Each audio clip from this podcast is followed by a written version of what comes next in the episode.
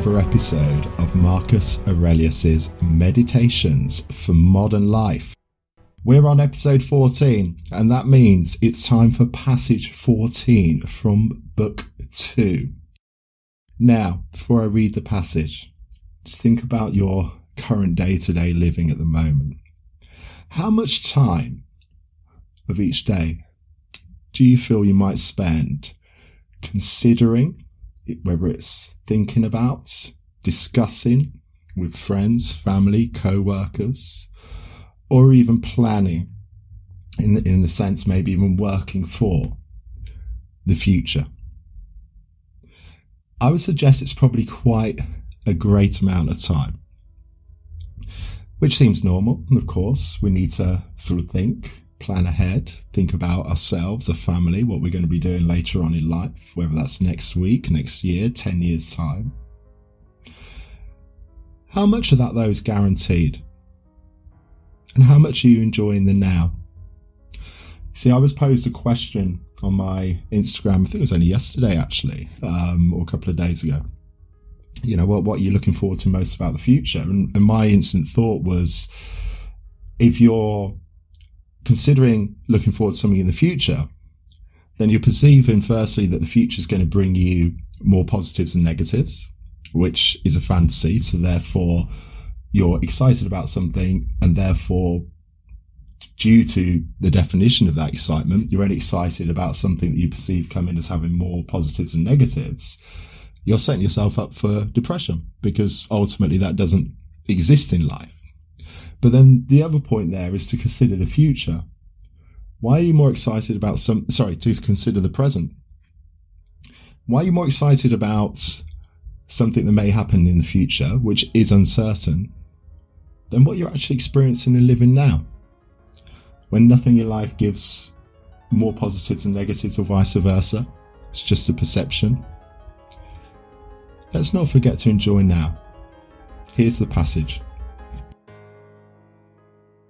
Even if you were destined to live 3,000 years, or 10 times that long, nevertheless remember that no one loses any life other than the one he lives, or lives any life other than the one he loses.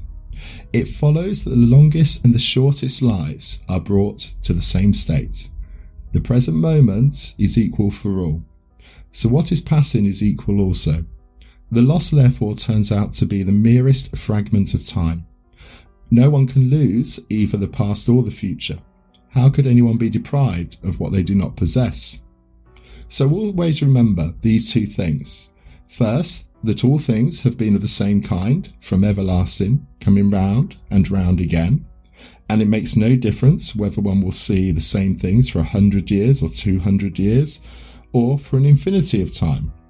Second, that both the longest lived and the earliest to die suffer the same losses.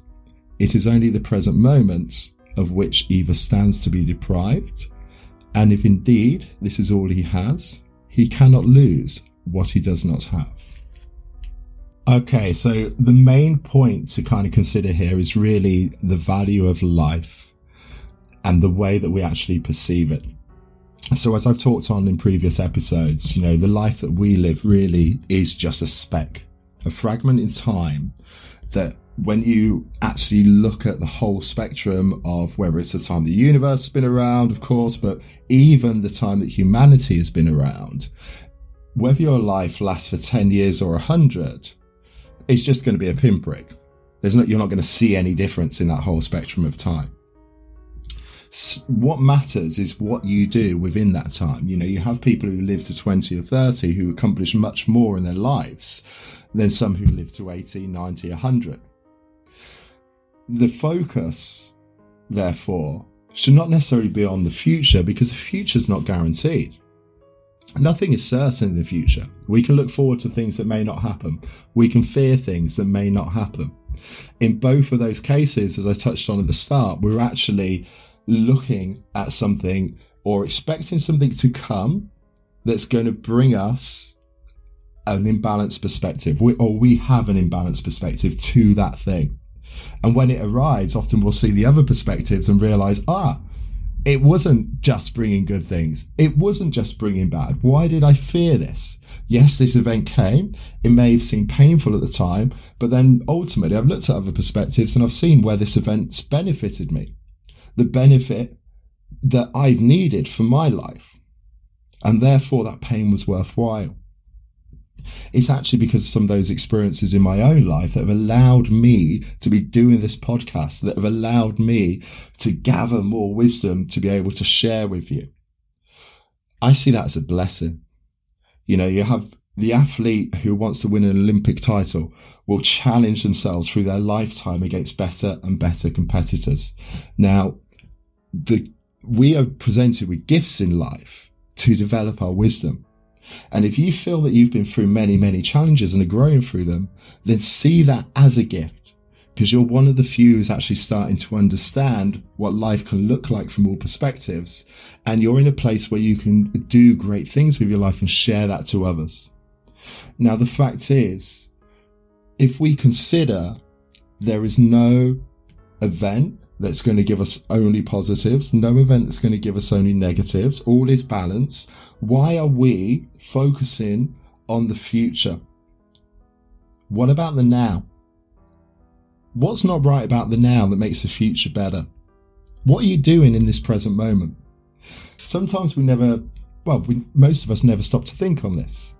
You know, we believe, in fact, our thoughts are often controlled by the the in, yeah the idea of society that we live in. I say idea because it is a creation of the human mind you know, we go to the, we go to work nine to five after following through the education system that's dictated by um, a human imagination as to what the education system should be.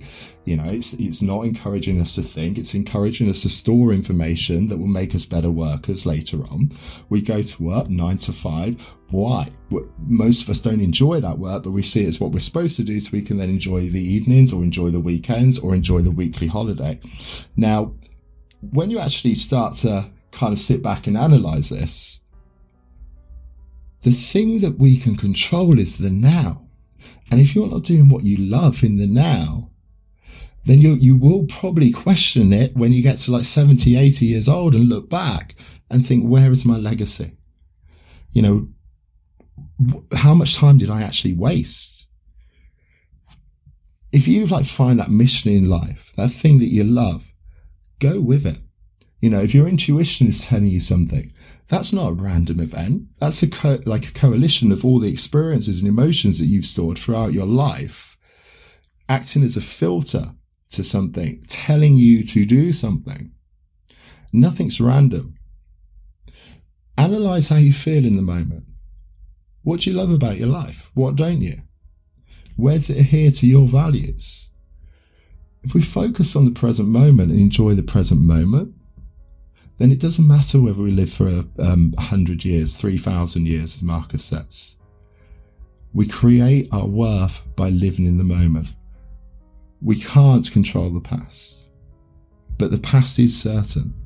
So, in trying to ignore the past when it does exist, is going to lead to issues later on because we're trying to block things out if we're trying to block things out, we're doing so because we've got an imbalanced perspective on them. We've not seen where those things have served us. You know, that, that relationship that went horribly wrong and really hurt you. You've not seen how that developed you as a person and actually changed your values in life. Perhaps even gave you like a love for a career that you're doing. You know, I do speak for myself there as well.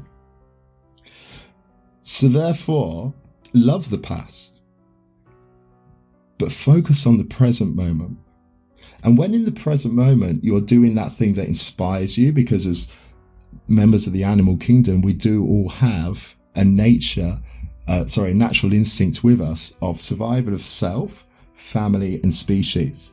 And you can see the variations in that through the animal kingdom. Humans have got so ingrained in their own lifespan, they forget that shortness of time. You know, we know how long we've been alive for. What would you be doing now if someone said you've only got one year left to live? Would you still be doing the same things? You would probably start to act very differently and value the present moment a lot more. You may well only have a year to live. Nothing is guaranteed. So, if we're inspired by what we're doing, we have a life mission that's serving either our own survival, survival of family, and more so when you have a life mission that is greater than that and your focus on, is on survival of the human species. When I say survival, that means progress. You know, because at some point in the future, there will be something like a meteor hit Earth. There will be um, crazy changes in climate. There will be overpopulation and need to expand uh, uh, to live outside of the Earth's atmosphere or the, the ground at least. There will be, at some stage, the sun's going to engulf the Earth. To get through all these challenges, humanity needs to keep progressing in the way that it has.